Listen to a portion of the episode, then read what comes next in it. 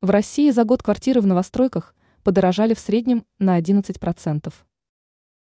И здесь невозможно выделить один или два фактора, которые на это подорожание повлияли, факторов было значительно больше. Подавляющее количество аналитиков рынка недвижимости сходится во мнении, что взвинчивание цен на жилье – это прямой эффект от реализации льготных ипотечных программ. Тот дисбаланс, который образовался между предлагаемыми условиями застройщиков и банков, приводит к тому, что риски в стоимость жилья закладываются заоблачные, отсюда и рост цены. При этом Центральный банк Российской Федерации уже прислушался к рекомендациям правительства РФ – и начал смягчать кредитно-финансовую политику по отношению к ипотечным программам. Как информирует ТАСС, в 2023 году средняя стоимость МКВ жилья в Российской Федерации составляла более 162,5 тысячи рублей.